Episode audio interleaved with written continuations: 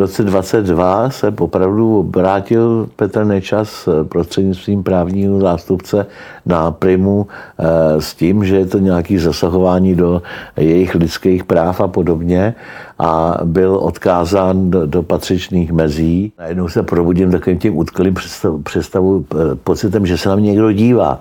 Nade mnou chlap, taky nátej.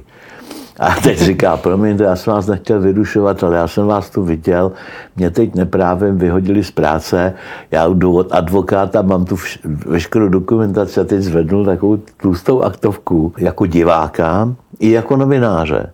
By zajímalo, jako z čeho ten e, střelec vyrost, kde se to v něm vzdalo, jaký měl rodinný poměry, jestli se to u něj projevilo od malička.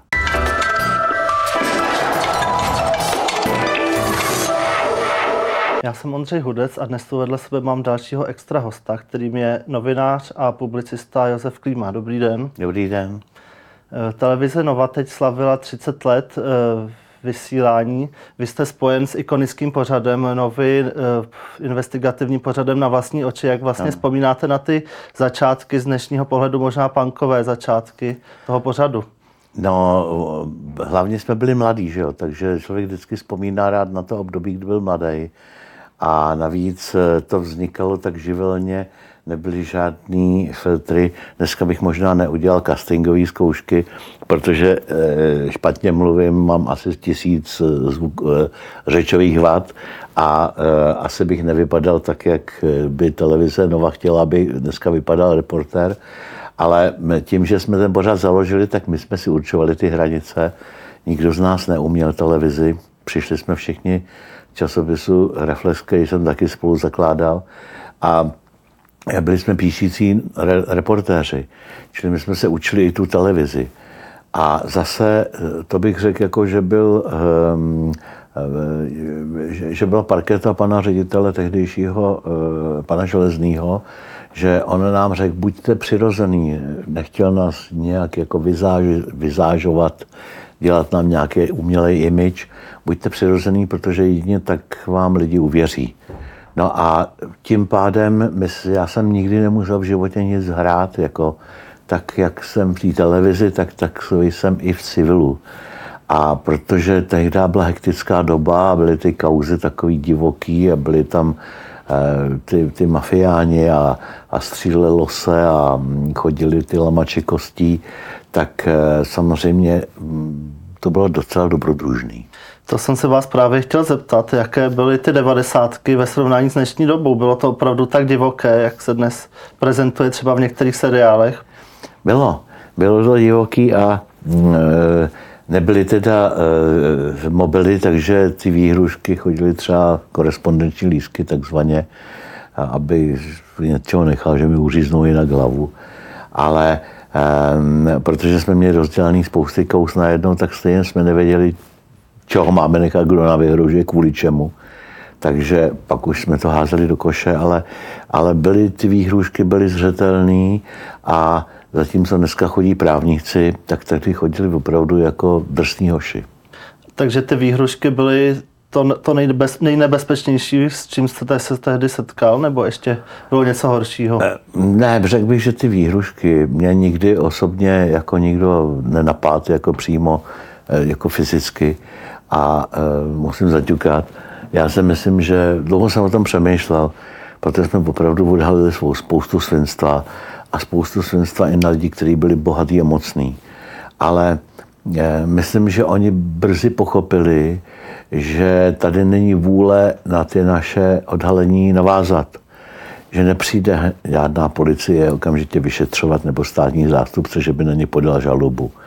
A tudíž jako časem si vlastně e, zvykli na to, že něco odhalujeme a e, dokonce svého času pak byl poslanecký sněmovně, jak jsem se doslechl, klub, kde e, říkali, e, ty už jsi byl v, na vlastní oči, no tak to už pojď k nám do klubu, jo. A tím pádem e, myslím, že tohle to nás uchránilo e, od toho vyloženě fyzického napadení. Řekl byste, že dneska už policie reaguje promptněji na ty odhalení třeba v médiích, že se to zlepšilo v tomhle směru? Já bych řekl, že ne. Já bych řekl, že znova jako spousta těch odhalení zůstane, jako nepokračuje, ne, nepokračuje se v nich, ale dneska novináři v daleko větší míře jako naopak vycházejí z policejního vyšetřování. To znamená, dostanou se k údajům z vyšetřovacích spisů, dostanou se přes svý zdroje v policii k údajům, co už policie naopak vyšetřuje. A když eh, novinář něco odhalí jako, jako vyloženě novýho, tak ehm, musí stejně vyvinout nějaký, nějaký úsilí, aby se to začalo vyšetřovat nemyslím si třeba přímo podat trestního oznámení, ale, ale musí jako takzvaně přitlačit na pilu. Vy jste natáčel o desítkách, možná stovkách kaus. Je nějaká, která vám utkvila v paměti, která vás nejvíc zasáhla z té doby? Mě nejvíc zasáhly ty kauzy, ve kterých figurovaly děti. Jednak to byly ztracené děti, dvě, eh, někdy bych řekl koncem těch devadesátek, to jsme s Jankem Kroupou pátrali po dětech, kteří se ztratili na Moravě. Odjel s nimi strýc, který přijel z Belgie navštívit rodinu, odjel s nimi na prohlídku moravských hradů a zámků. Ty děti se ztratily, strýc se pak našli za sebe vražděného, otráveného v autě, ve kterém s nimi na tu, na, jako jel na ten výlet. A čím dál tím místo vypadalo, že ty děti jsou mrtví, my jsme je hledali, vypsali jsme i odměnu eh, vedoucí k nalezení těch dětí, ale na to nám odpovědělo asi 80 eh, senzibilů a psychotroniků. My jsme některé ty věci prověřovali fyzicky a samozřejmě to byly nesmysly.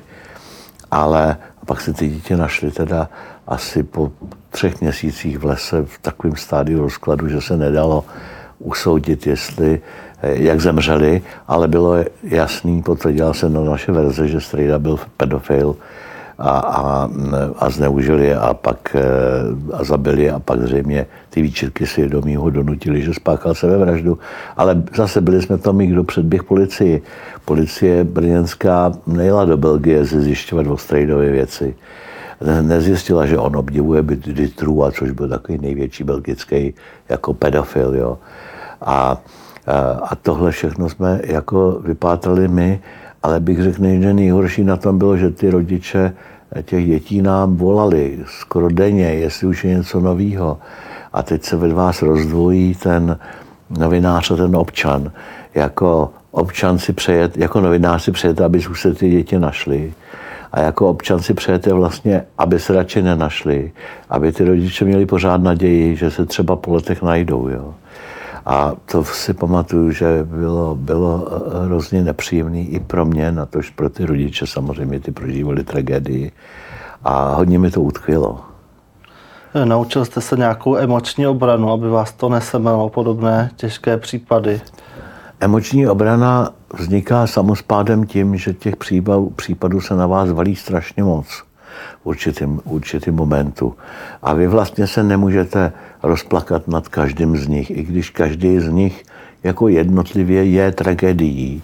A ty tragédie se vám začnou relativizovat sami od sebe, protože když lékaři někoho poškodějí třeba, nebo, nebo vypadá to, že poškodějí, čili začnete o tom točit reportáž a ten člověk zemře, tak samozřejmě pak vám případ, kde ty lékaři, když někoho poškodí, tak třeba nemůže chodit na nohu, tak vám přijde jako menší tragédie. Ale nemůžete tomu člověku říct, no jo, no vy vlastně jenom e, kulháte, no a co, já tady mám případ, jo, pro toho člověka je to tragédie.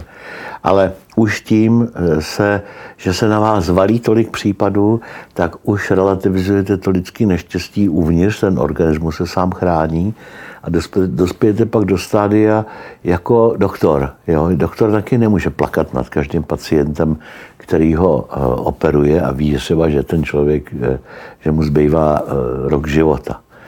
A protože jinak by mu nepomohl. Jako ten, ten, ten, ten, ten přímý soucit, emocionální pláč je oslabující vzhledem k tomu, že vy mu chcete pomoct.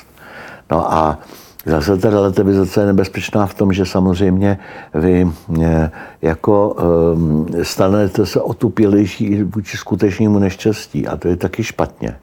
Čili vždycky, když už jsem cítil, že jsem takhle jako trošku okorelej, tak jsem sednul na nejbližší letadlo a na nej, tak jsem sednul na letadlo a jel jsem k nejbližšímu teplýmu moři, třeba v zimě.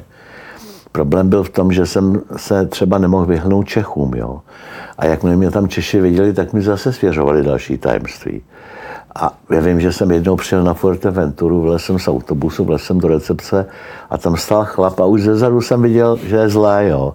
Už jen tam se tam s nima hádal hmm. a takovou tou češtinou se smíchanou angličtinou a teď se otočila, uviděl mě a říkal, vy mi jdete jako na zavolanou, víte, v čem mě podvedli, tady mě slíbili tohle a teď to na mě začal sypat. A já už jsem byl tak dožraný, že jsem mu říkal, já jsem si taky v Praze vzal dovolenou a zaplatil jsem si zájezd, abych pomohl vylepši, vyřešit váš problém. Jo. A on si myslel, že to myslím vážně. Čili vy se jako vlastně toho ne, nezbavíte, jo? čili jsem pak utíkal někam do písečných důl na Fuerteventuře a jsem si zalez, abych si mohl jenom číst a poslouchat vítr a, a ušumění moře.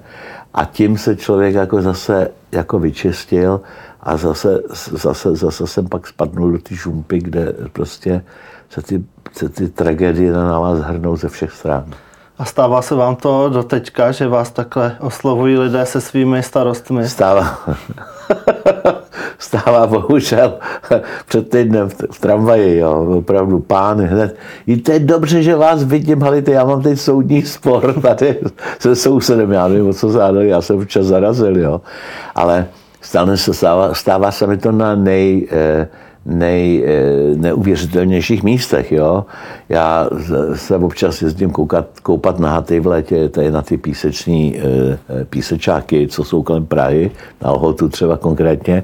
No a taky jsem tam spal 35 stupňů a najednou se probudím takovým tím utklým představu, představu pocitem, že se na mě někdo dívá. Nade mnou chlap, taky nátej. A teď říká, promiňte, já jsem vás nechtěl vydušovat, ale já jsem vás tu viděl, mě teď neprávem vyhodili z práce, já jdu od advokáta, mám tu veškerou dokumentaci a teď zvednul takovou tlustou aktovku. Jako, a myslel si, že v tom 35 stupňovém vedru jako e, e, čerstvě propucený, nahatej, tam budu řešit ten jeho problém. To se vždycky člověk musí přemoct a říct mu, hledajte, napište mi na tenhle ten mail a, a pak to budeme řešit a ne teď. Čili to si vleču sebou furt. Vy jste pořád na vlastní oči dělal s Radkem Jonem, ale pak no. se vaše cesty rozešly, on se vydal do politiky. No. Eh, jaký vlastně máte vztah mezi váma uh, nyní? Žádný. Já jsem ho pět let neviděl, neslyšel. A myslím, že kvůli něčemu jsme si telefonovali a bylo to opravdu něco jako takového eh, technického. A i teď jsme měli sraz nedávno jako starých očí takzvaně a taky tam nepřišel. Takže akorát z bulváru jsem se dozvěděl, že se znova oženil a jinak o něm nevím nic podobná postava, která je s vámi trochu spojená, je Jiří Kajínek. Nemohu se na to nezeptat, vy jste napsal o něm knihu, eh, pak ale jste se taky tak trošku eh, pohádali, je to, mohu to tak nazvat? Ne, tam došlo k tomu, že já jsem vlastně i s, nejdřív s Jankem pak už i sám těch, těch médií, kde jsem byl sám, eh, jsem, jako jsem tomu případu dlouho věnoval. V podstatě 16-17 let, jo. A pořád mi, jsem se dozvídal informace, které spíš pochybňovaly jeho vinu. Pak eh, pan prezident Zeman ohlásil, že mu dá milost a, a najednou se mi zašli ozývat lidi z opačného konce z podsvětí, který už tehdy jsem spovídal, nebo jsme je spovídali s Jankem a tenkrát eh, odmítali mluvit. Jo. Ale věděl jsem, že o těch událostech hodně vědí, za který Kajinek sedí na doživotí. A Eh, najednou se zašli ozývat a já jsem se dozvěděl naopak informace, které nasvědčovaly jeho vině. A považoval jsem mi za nutný taky zveřejnit, protože nejsem advokát, abych selektoval ty informace podle toho, co mu prospívá a co mu škodí. No a v té době on samozřejmě podle mě seděl ve vězení, začal se bát, že mu eh, Zeman tu milost nedá a eh, jak si, já jsem se pro něj stal nepřítel číslo jedna. Takže ty vztahy se mezi náma jako zmrazily, ale teď asi před půl rokem mě zavolal, sešli jsme se a a znova jsme si jako vyjasňovali věci kolem toho případu, takže, takže ten vztah je takový jako, jako, jako chladný, ale normální teď. A jak hodnotíte jeho aktivity v současné, kdy se z něj stala v podstatě celebrita, objíždí eh, republiku? To je těžký. Hajte, my hned, jak jsme tenkrát začali po tom útěku o ně vysílat ty věci, tak jsme najednou zjišťovali, že se z něj stává lidový hrdina, jo, Janošík. A tak jsme rychle vysílali celý jedno pokračování o tom, že je bytový zloděj, jak se naučil krát, koho všeho okrad, kolikrát za to byl ve vězení, jak dlouho. A snažili jsme se těm lidem eh, jako říct, eh, je to zločinec pro Boha, jo, to není hrdina. Ale nevíme, jestli opravdu střílel nebo ne. Jo. A eh, to bych řekl, jako, že se nám nepovedlo protože stejně už to bylo zafixovaný, ta jeho gloriola prostě opustila tu věznici a vznášela se kdesi na billboardech a, stával se, a stal se slavný. A to bych řekl, že trvá do dneška. Jo.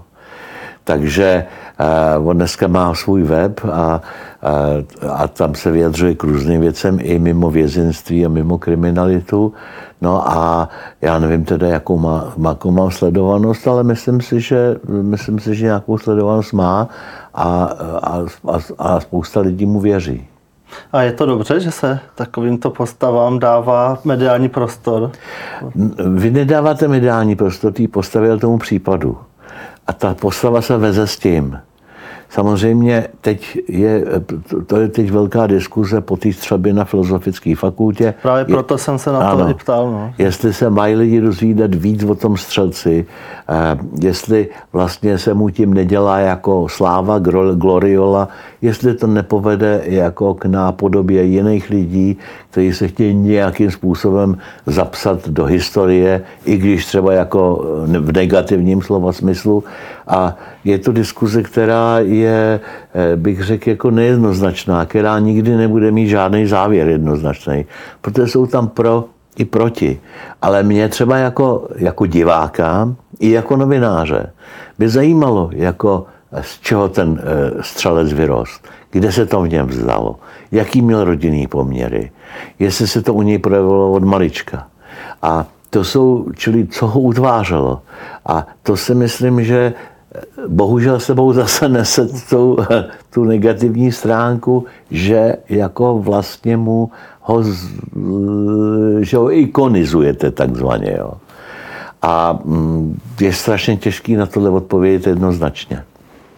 E, další významná postava českého podsvětí, o které jste natáčeli, je Radovan Krejčíř. Ten nyní e, si odpěkává trest v Africké republice. Zatím to úplně nevypadá, že by se podíval do Česka, ale přeci jenom myslíte, že se to někdy stane? No, ta reálná možnost je. Jako protože jeho Afričani už před lety rozhodli o tom, že když ho Česká republika o něj požádá, takže ho můžou, můžou oni vydat. A teď jde jen o to, kdy oni Česká republika požádá a v jakém slova smyslu. Ale nikdo si to tady nepřeje, nikdo rozumný si to tady nepřeje, protože samozřejmě tam má 35 let vězení, zatímco tady je odsouzený na 15 v nepřítomnosti. Čili ve chvíli, kdy by se sem jako ho podařilo dostat, jakože ta rodina o to usiluje, tak v tu chvíli jako se nabízí spousta scénářů, včetně toho, že bude žádat o nový proces, protože nemohl mít spravedlivý proces, i když samozřejmě ten nespravedlivý proces, spravedlivý proces neměl, protože on sám utek, jo. Ale už tady je nějaká právní obezlička, se kterou můžete pracovat.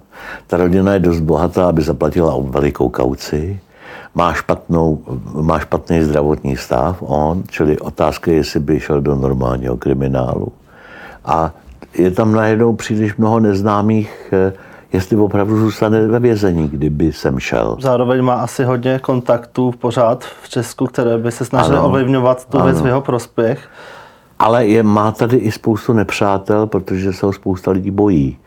A v tu chvíli je otázka, jestli by tady třeba přežil, no, kdyby byl propuštěný.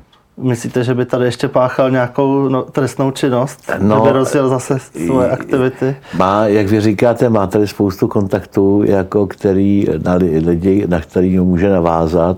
Možná i lidi, kteří jim dlužej a jsou rádi, že tam je. Třeba si přivlastnili podle něj neprávem třeba jeho nějaký, eh, nějaký majetky a eh, tudíž hm, je to nebezpečný. Vy jste spoluautor scénáře k seriálu Sedm schodů k moci na televizi Prima. Hmm. Jak moc byl inspirovaný skutečnými událostmi? To tak jenom okrajově už tím, že jak si skutečná paní Nadějová vstoupila do té vrcholní politiky a do toho vztahu s premiérem už jako dospělá zralá žena se dvouma eh, dospělýma eh, dětma a měla už za sebou nějakou historii, kdežto eh, já jsem tam vlastně v tom scénáři začínám od mladé holky, která je do třetího dílu, s ní víceméně diváci sympatizují, protože ji všichni podvedou, podrazej a ona tím jako se učí být taky tvrdá. Jo? A teprve, když se dostane do té jídelny poslanecké sněmovny, tak najednou zjistí, že tady jako vede cesta někam vejš, jo? Že, že tady e, jsou slabiny, jako kterých ona může využít. A učí se od těch politiků zároveň všechny ty drobné finesy, ty intriky, kterými oni se jako dostávají sami nahoru. Čili tam je ten zásadní rozdíl, že tohle je mladá holka, eh, paní Naděvá už tam šla jako zralá, zralá žena, a vůbec v jejím případě nefiguruje žádný eh, spojení s bulvárním novinářem, který je v tom případu taky důležitý. Ten vlastně, když jsem to eh, vymýšlel, tak jsem si říkal, že to někdo má vyprávět o ní taky já jsem vydal knížku, kde ten bulvární novinář má daleko větší roli, protože vypráví celý ten příběh. Ten je viděný přes jako jeho, jeho očima. A No a je tam spousta dalších rozdílů, že jo? protože samozřejmě některé ty kauzy, které tam jsou, a teď v tom posledním dílu, nevím, kde to budete vysílat, byla ta kauza s tou, že vyrobějí kompromateriál na poslankyni přes její dceru aby ta poslankyně byla poslušná při hlasování. To se opravdu odehrálo a e, odehrálo se to před několika lety. Doplatil na to tehdy mladý poslanec Morava, který se nechal nachytat od novinářů. A e, e, čili, ale to třeba v případě paní Naďový vůbec ne, tohle to nehrálo roli. Jo? To jsem tam dal, jako abych ukázal plasticitu celého toho politického světa a toho dění kolem něj. Vy jste v jednom rozhovoru řekl, že jste konzultoval ten scénář s paní Naďovou, ale přeci jenom to zatím nevypadá, že by z toho seriálu byli úplně nadšení. No, no ne, to, to bylo špatná interpretace. Já jsem scénář psal daleko dřív, než jsem vůbec poprvé viděl živou paní Naďovou. Až když jsem loni natáčel dokument k desátému výročí té kauzy, tak se jí oslovil, jestli by tam nechtěla vystoupit. A teprve jsme se bavili vlastně jako o tom scénáři. Jo. Ale já jsem, když jsem psal scénář, tak jsem nepředpokládal, že ona by byla ochotná spolupracovat na scénáři, který není k ní příliš lichotivý. Jo. A navíc, jak říkám, se jí, se jí vzdaluje tou postavou samotnou. Eh, čili mm, Eh, ale zase u toho dokumentu, když jsem jí požádal, aby mi tam vystoupila, nebo respektive jsem jí navrhnul, já jsem jí nepřemlouval, a ona souhlasila, tak jsem to jako ocenil, že v tom dokumentu byla ochotná vystoupit. Samozřejmě se tam obhajovala, ale to já chápu. A, a, a protože tam zase vystoupili jiní lidi z druhého břehu, eh, bývalý šéf UOZ Šlachta a a, a, a další policista, tak a, a novináři a politologové, tak ty bych řekl, jako, že to uvedli zase to její obhajobu na pravou míru.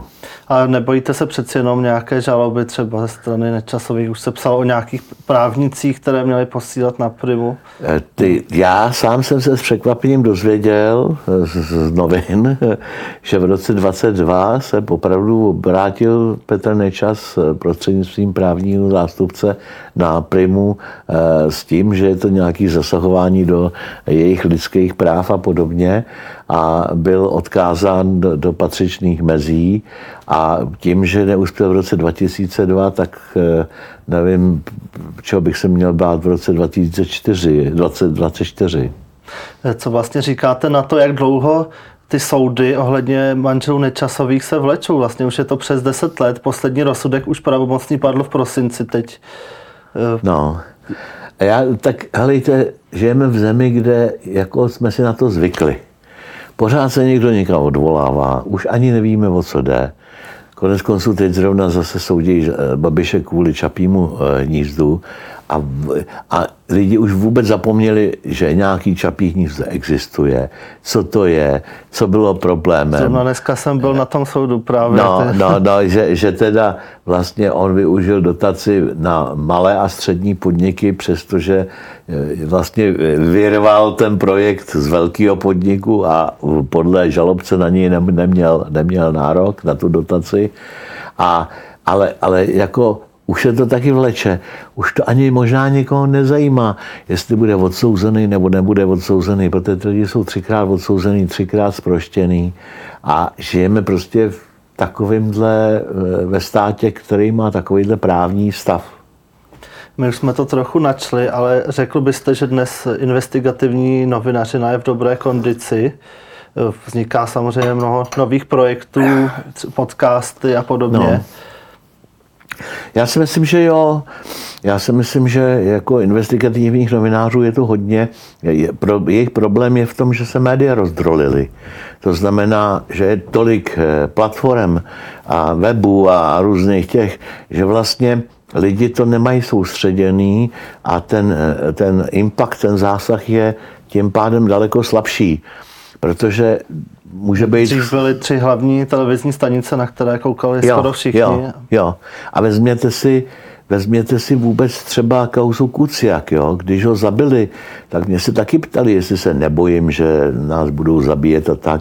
Já jsem to už tenkrát spochybňoval, říkal jsem, že to považuji za, za naprosto, naprosto šílený úlet někoho a že to je kontraproduktivní, taky to bylo, protože Kuciak psal pro web, který měl asi 30 nebo 40 tisíc eh, čtenářů a najednou po té, čili zase byl to jeden, jedna z, z celé řady platform, jo. A najednou po té jeho vraždě se sem sili novináři z celé Evropy a najednou to vedlo k tomu, že se dostali ke Kočnerovi, k, tý, k tý jeho milence, k té ženě se sekretariátu Fica. Padla kvůli tomu celá slovenská vláda. Takže eh, takže jako když to vezmeme cynicky, tak ta vražda byla kontraproduktivní pro toho, kdo eh, jako s ní sledoval cíl eh, kuci jako umlče. A to považuji dneska za největší slabinu, že, že, že, že je to hrozně rozdrobený a ty respondenti se k tomu nedostanou, ty čtenáři, diváci, k tomu k té správné zprávě třeba. Jo. A bohužel tak to je. No. Eh, poslední otázka, na čem nyní pracujete? Já teď momentálně tím, že by na prvně zrušili eh, jako program pořad eh, případy Josefa Klímy, tak eh, se o to víc věnuju psaní. Píšu teď druhý seriál, podobný tomu těm sedmi schodům, ale z jiného prostředí. A, a teď na nové televizi A11 je, mám takových takový cyklus těch velkých kaus opravdu počínaje eh, Jonákem až, až po Krejčíře. Vlastně jsou to dějiny státu viděný přes zločin. Píšu knížky, teď mě vyšly vlastně v poslední, tenhle rok mi vyšly čtyři knížky, teda v roce 23, jo. A zvláště poslední dvě jsou charakteristické, protože jednak je to Český podsvětí Josefa Klímy, což, je, což jsou vyloženě vzpomínky beletristický. A pak zase mi vyšla knížka Milost pane prezidente, protože jsem měl spoustu, jako bych řekl, malých kauz, kauziček, který jsem nevěděl, jak využít. A najednou jsem získal čas, že je můžu napsat jako do knížky a zpracovat je jako povídky. A zarámovat je vlastně, že vypráví novinář, který je členem tajného týmu pana prezidenta, ten tým lajků má jako posuzovat vlastně, jako kdo si tu, kdo si tu milost zaslouží nebo ne. A to je knížka, kterou bych zase nikdy nenapsal, kdybych naplno dělal publicistiku.